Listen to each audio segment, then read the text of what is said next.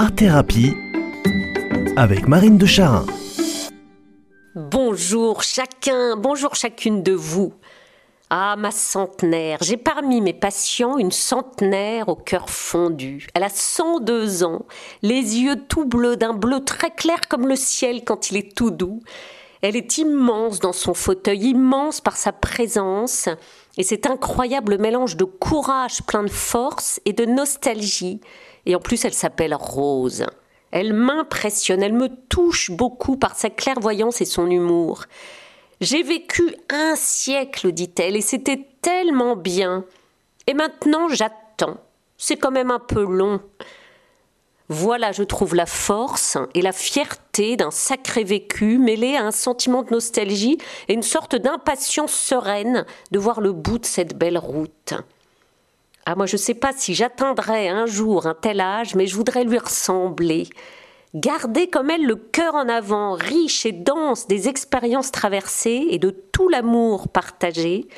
Et cette simplicité qui ose dire « Bon, voilà, c'est bon maintenant, j'en ai un peu marre quand même, c'est long. » Ben pour moi, c'est exactement le propre de l'art-thérapie, un espace dédié à la vérité du ressenti, où l'on peut dire à la fois la fierté de nos acquis, des qualités qu'on est capable de se reconnaître, comme un bilan du bonheur vécu et en cours, et à la fois exprimer les émotions de tristesse, les frustrations, les nostalgies. Pour moi, l'art-thérapie, c'est ça, un espace et un temps dédiés pour exprimer ce tout, pour laisser sortir cette contradiction, cet étrange mélange et si profondément humain entre bonheur et malheur, paix et souffrance. Mais oui, c'est clair, on est à la fois heureux et épanoui d'un vécu assumé ou en cours d'expérience. Et dans le même temps, on porte en soi des peines, des larmes, des chagrins. Les deux sont en permanence présents et compatibles. Nos émotions sont tout au long de nos vies simultanément balancées entre positif et négatif.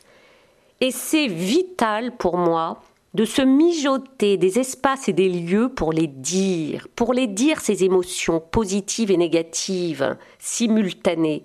Car ces deux ressentis qui pèsent en nous ont exactement la même légitimité. Ils sont là. Joie et peine, bonheur et malheur coexistent en permanence en nous et ont besoin, l'un comme l'autre, de remonter de nos tréfonds et de circuler à l'air pour nous libérer. Mais oui, cette contradiction, ce paradoxe, cette coexistence entre les émotions agréables et les émotions pénibles nous constitue en ce bas monde.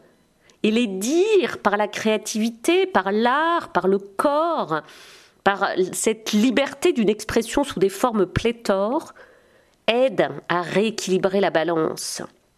Quand la peine est trop lourde, la nommer est nécessaire et vitale, et dans le même temps, repérer les joies adoucit le poids de cette peine. À l'inverse, quand le bonheur est au rendez-vous, il est bon de l'exprimer pour en prendre pleinement conscience, pour le goûter à plein. Et dans le même temps, c'est le bon moment pour oser regarder les parts de souffrance de façon plus douce que quand on va mal, avec le recul d'un état de paix. Et oui, nous sommes faits de bonheur et de douleur. Alors, laissons jaillir ce paradoxe. Les amis, je nous souhaite une semaine joyeusement contradictoire, belle et libératoire. Laissons-nous pleurer de rire et rire aux larmes.